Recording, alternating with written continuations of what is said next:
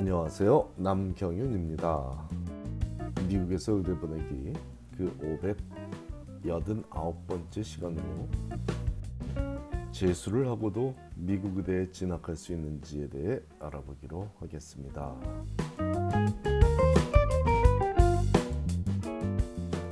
결론부터 먼저 말하자면 재수는 물론이고 삼수나 사수를 하고도 의대에 진학한 학생은 아주 많습니다.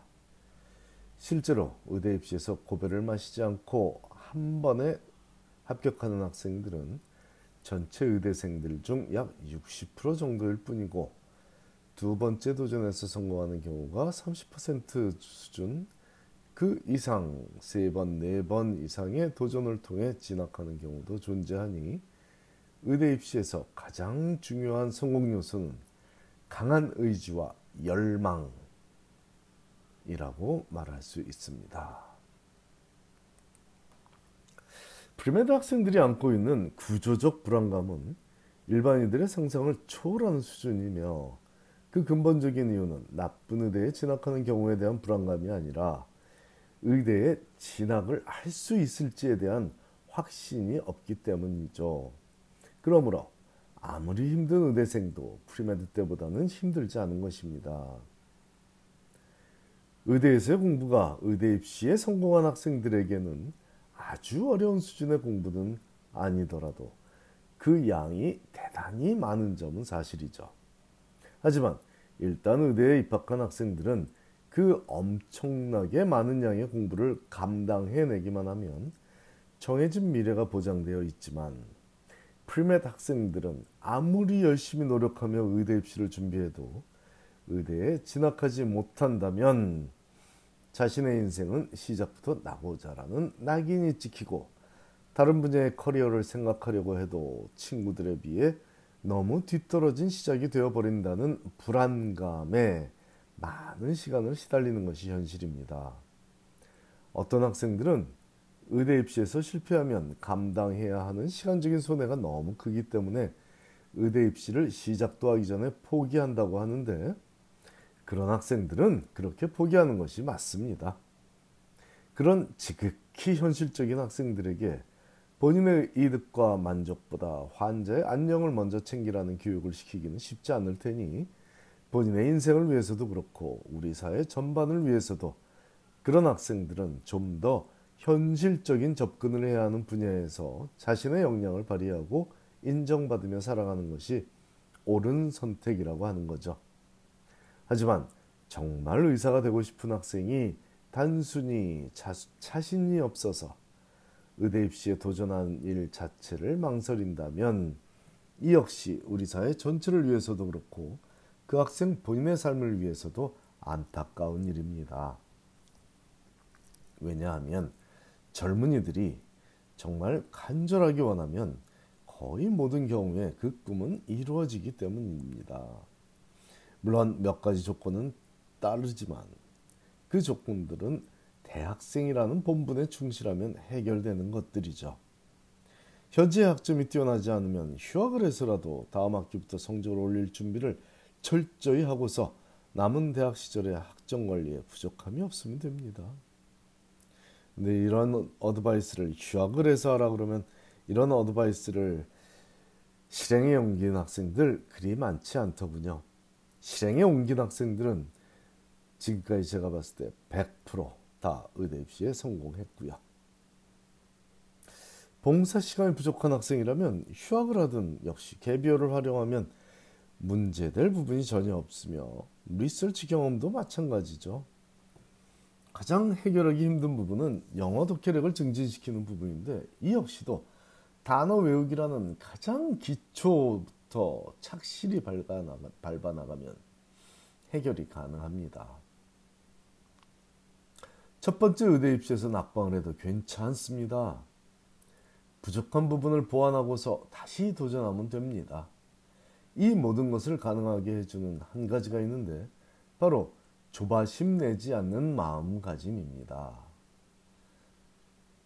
스무 살의 입장에서 1년 차이는 엄청나게 크게 보일 수 있지만 마음가짐만 바꾸면 그 1년 차이보다 인생에서 이룰 수 있는 것들의 차이가 더 크게 다가올 수 있으니 이런 점을 부모가 옆에서 꾸준히 상기시켜주면 도움이 되겠습니다. 본인이 손해보는 듯 싶은 세월에 대한 아쉬움만큼 부모에 대한 송구스러움 또한 우리 한인 학생들이 의대 입시 준비를 남들보다 조금 길게 할 때 느끼는 주된 감정이므로 부모가 이런 점을 챙겨주는 것이 상당히 중요한 사항입니다.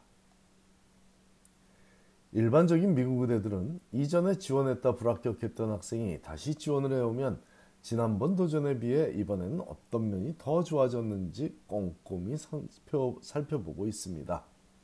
그러므로 재도전을 통해 의대에 진학한 학생들의 많은 경우가 지난번 도전에서 인터뷰에 초대받았었으나 좋지 않은 결과를 얻었던 의대에 입학하고 있는 거죠. 물론 아주 많은 분야에서 엄청난 발전을 이뤄낸 학생들은 지난번 도전에서는 인터뷰 초대조차 받지 못했던 의대에 합격하기도 하지만 이런 경우는 불합격 이후에 제법 긴 시간을 투자한 경우에 해당합니다. 제법 긴 시간이란 최소 2년 이상을 의미하며 3년 정도의 시간을 투자하는 경우도 경우가 아주 일반적인 경우라고 볼 수 있습니다. 하지만 한 가지 점이라도 확실하게 나아진 경우라면 재도전은 의미가 있으니 바로 다음 사이클의 도전에서 성과를 얻는 경우도 자주 있습니다. 재수, 즉, 한 번 더 도전해서도 원하는 결과를 얻지 못한 경우라면 좀 더 신중하게 세 번째 도전, 삼수를 준비해야겠습니다. 이때는 하버드 의대나 UCLA 의대 등의 일부 의대에 진학하는 것은 불가능합니다. 한 지원자에게 두 번의 두 번까지의 응시 자격만을 부여하는 의대도 존재하기 때문이죠. 아쉽지만 세 번째 도전을 하는 학생들은 그런 정책을 가진 의대는 잊고 잊어버리고 그 외의 의대에 집중하면 됩니다. 지난 사이클에 의대에 지원할 때 만일 하버드 의대에 지원하지 않았으나 이번 사이클에 재도전할 때는 하버드 의대에 지원한다면 그 학생에게 하버드 의대는 첫 도전이 되는 점도 인지 인지해야겠습니다. MCAS 지원서를 몇 번 제출했냐는 점이 주안점이 아니라 특정 의대에 몇 번 지원을 했냐는 점이 중요한 점이죠. 극단적인 예로 만일 세 번의 도전을 하며 단 한 번도 스탠포드 의대에 지원하지 않았던 학생이 네 번째 의대 입시에 도전하면서 스탠포드 의대에 지원하고 있다면 스탠포드 의대 입장에서는 그 학생을 재도전하는 학생이 아니라 처음 도전하는 학생으로 분류하게 되니 도전하는 횟수가 제법 되는 학생들은 준비 과정뿐 아니라 지원 학교를 선정하는 점에서도 신중하게 접근해야 합격의 가능성을 조금이라도 높일 수 있습니다. 이번 사이클이 중반을 넘어선 이 시점에 아직 인터뷰 초대를 한 군데 의대에서도 받지 못한 학생이라면 재도전 전략을 신중히 고려해 보라고 권하고 싶습니다. 자신에게 눈에 띄는 약점이 있다고 생각하는 학생이라면 그 약점을 어떻게 보완할지에 대한 생각을 정리해서 실행에 옮길 때라는 거죠. 재수를 위해서가 아니라 이번 사이클에 의대에 진학하기 위해서 자신의 약점을 보완하도록 최선을 다하는 것이 지금 이 시점에서 해야 할 일이며 그 결과가 혹시라도 있을 재수에도 다음 도전에도 도움이 된다는 겁니다. 이 답답한 팬데믹 시기에 원하는 결과를 얻지 못해 더욱 가슴 졸이고 있을 가정들의 희망을 주기 위해 이번 겨울 세미나는 1월 1일 정초에 열기로 했습니다. 딴 때는 잘 못할 일이죠.